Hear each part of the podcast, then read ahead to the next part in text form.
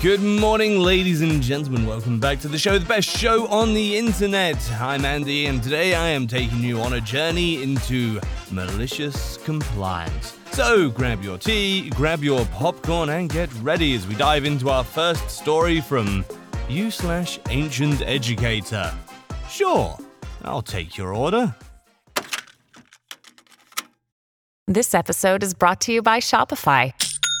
Forget the frustration of picking commerce platforms when you switch your business to Shopify, the global commerce platform that supercharges your selling wherever you sell. With Shopify, you'll harness the same intuitive features, trusted apps, and powerful analytics used by the world's leading brands. Sign up today for your $1 per month trial period at shopify.com slash tech, all lowercase. That's shopify.com slash tech. How do you make a vacation last? How do you hold on to the joy, the clarity, the calm? Easy. You go to Aruba. You'll spend your time relaxing on cool, white, sandy beaches and floating in healing blue water. You'll meet locals brimming with gratitude for an island that redefines what a paradise can be. You won't just feel great, you'll feel relaxed, renewed, and ready for life. That's the Aruba effect. Plan your trip at aruba.com. After some drama, I found myself running the drive through at my old job. I feel weird because of the irony or hypocrisy inherent in my being on the other side of this story. Literally a month ago, Karma's not a bitch, she's just misunderstood. Someone beeps in and we say we're closed. He argues about the time. He argues about the cars in front of him, like that's some sort of rule. Like, if you drive in while there's other cars there, we still have to take your order. Well, we would be a 24 hour place. I'd love the overtime, but I'd be fired a week later. He is not nice about it. Then finally says, with the surprise of someone who's just thought of the greatest idea in the world, Your sign says you close at 1, so you have to take my order. We also have a sign that says we reserve the right to refuse service to anyone, but whatever. Time for some malicious compliance. Okay, sure. We'll take your order. He orders a Dave's double. Oh, I'm sorry, sir. We don't seem to have any big burgers right now. The grill's down for the night. He then orders a chili. Oh, sir, I'm so sorry. Our chili's tossed for the evening. Sorry. Audibly frustrated, he says, Fine, I'll take a frosty. Oh, sir, I'm terribly sorry. Our frosty machine is down for the night. He then relents. What do you have then? We wait a minute to look around. Uh, we have a chocolate chip cookie and a soda. He backs up and screeches off into the night. Not so tasty revenge, love it. Our next story is from Gavilla438. You want updates? You got it. I remember this particular scenario and wanted to bring it up here. It's a long one, so grab your popcorn and drinks. Here we go. So, one of the first IT jobs I worked was for the corporate headquarters of a Midwestern sandwich chain. My best friend was the IT manager of this place and was given full reign to hire anyone he wanted. We had previously worked together in another place, and he liked my work ethic. So he ended up asking if I'd take the job. Of course, I said yes, since I genuinely enjoyed working alongside his friend, and I thought it would be cool to report to him. Anyway, a few months go by and everything's going well. I'd met and enjoyed mostly everyone in the IT department. Then one day, the CEO congratulates and welcomes a new CTO. This confused me as I thought that my friend's boss was the CTO, but I was then told that he was actually the interim CTO this whole time. So, being green and naive, I decided to take it upon myself to meet the new CTO. The conversation goes more or less like so Hi, my name's Jerry. I'm one of the help desk technicians here. It's a pleasure to meet you. And look forward to working with you. I stick out my hand to shake. The CTO just blankly stares at my hand and then back to me. Uh, yeah, so, um, well, if you need anything or have any questions, I'll do my best to help. The CTO then says, So, just because I'm a woman, I need help. And what exactly can a help desk help me with? Don't offer to help me unless I ask for it, got it? My friend saw this and was honestly shocked. To this day, that entire exchange still haunts me. In any case, I moved on and ensured to try to stay out of the CTO's way. I decided I wanted to just do my job and work with my friend. The entire time I worked there, my friend had kept me in the loop with all his projects and his work so that I could hopefully be successful in the field. Then, one day, when I get to the office, I'm informed that my friend was fired by a demand of the CTO since he was not meeting expectations. Despite all the reports showing that his leadership and changes did in fact yield very high ratings for ticket closures and customer satisfaction. The same day, the CTO comes to the help desk room and walks up to me.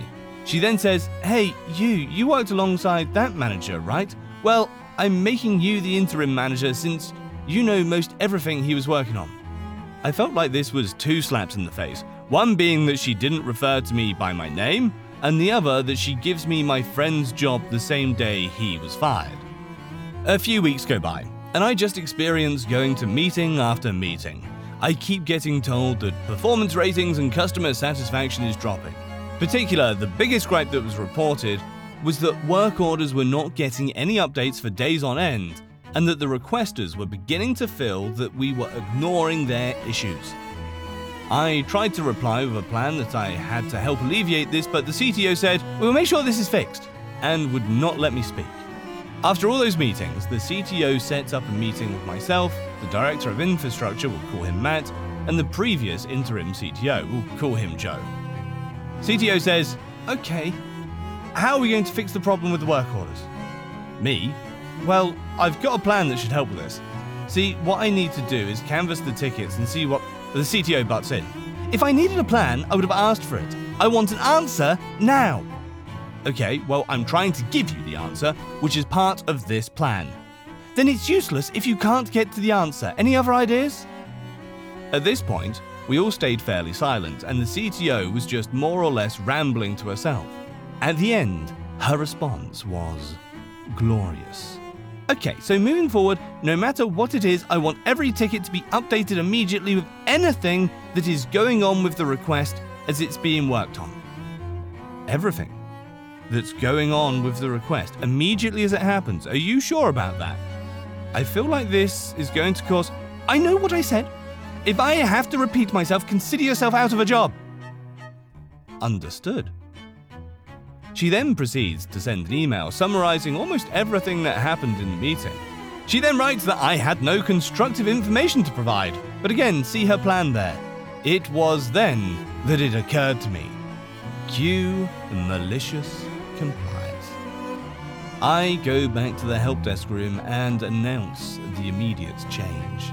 Hey everyone, just wanted to give you a heads up that moving forward, you're going to provide every work order with any and all updates possible. That includes anything from looking at the ticket to moving a laptop to typing on it. Just anything you do must be reported and entered into a ticket. Um, you want everything in tickets? Yeah, you heard that right. Everything. As you work on tickets, keep those updates coming. But if we do that, uh, we could potentially trigger the spam filters.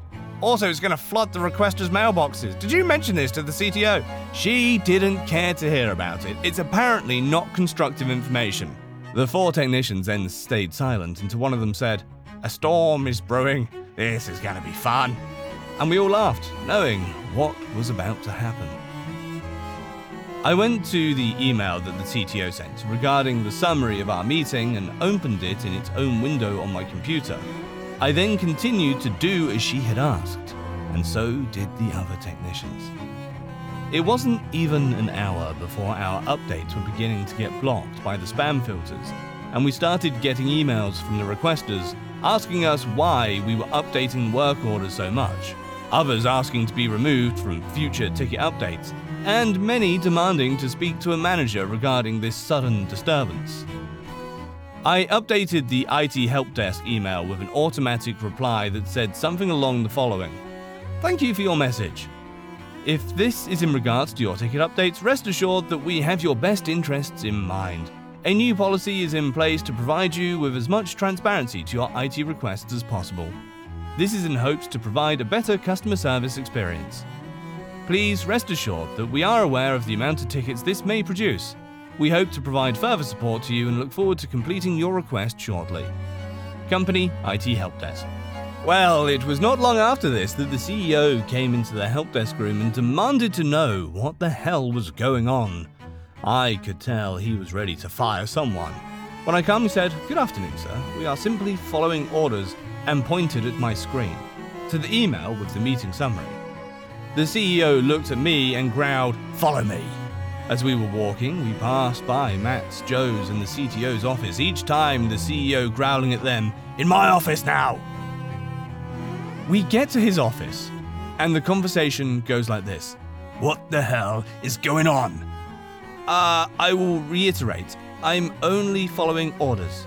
And what exactly were those orders? So I reiterate the orders from the CTO. And here's the email from the CTO regarding this order. Sir, I can explain. I was just thinking that. And no one stopped to think what issues this would cause? Matt chimes in and says, Well, Jerry did try to explain a plan to the CTO. Joe, if I'm not mistaken, Jerry knows that if the Exchange servers detect multiple updates coming out like this in a small time window, it triggers a spam blocker. And that's why my plan was to update each ticket only once a day rather than every single time something was being done towards the request. I asked you to update at the end of the day with everything that happened on the work order. According to your summary, you asked for ticket updates as they occurred, and Jerry's team provided this. Why did you not listen to Jerry's plan of action?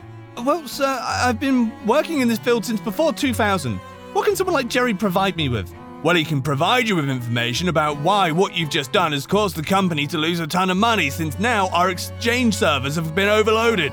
When I was talking about canvassing, I was trying to say I wanted to reach out to each location's manager to compile a list of tickets to update in a scheduled manner rather than do them all at once. But since you wouldn't listen to me and even threatened to fire me, I only complied with your plan.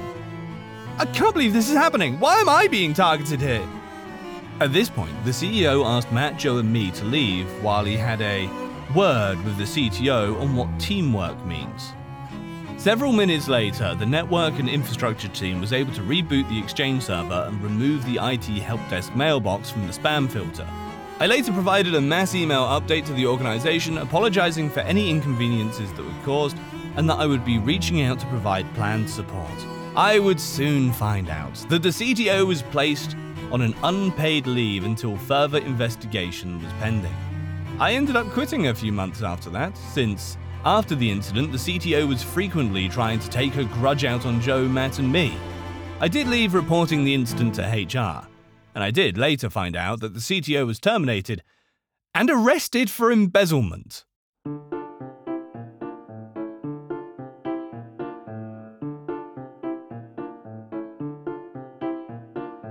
Well, guys and girls, thank you so much for listening to the show. I hope you enjoyed this one. If you've got a second, do me a favor and just leave a review on the show. It takes one second and a swipe of the thumb, and it means the world to us. And until next time, guys, peace out, take care.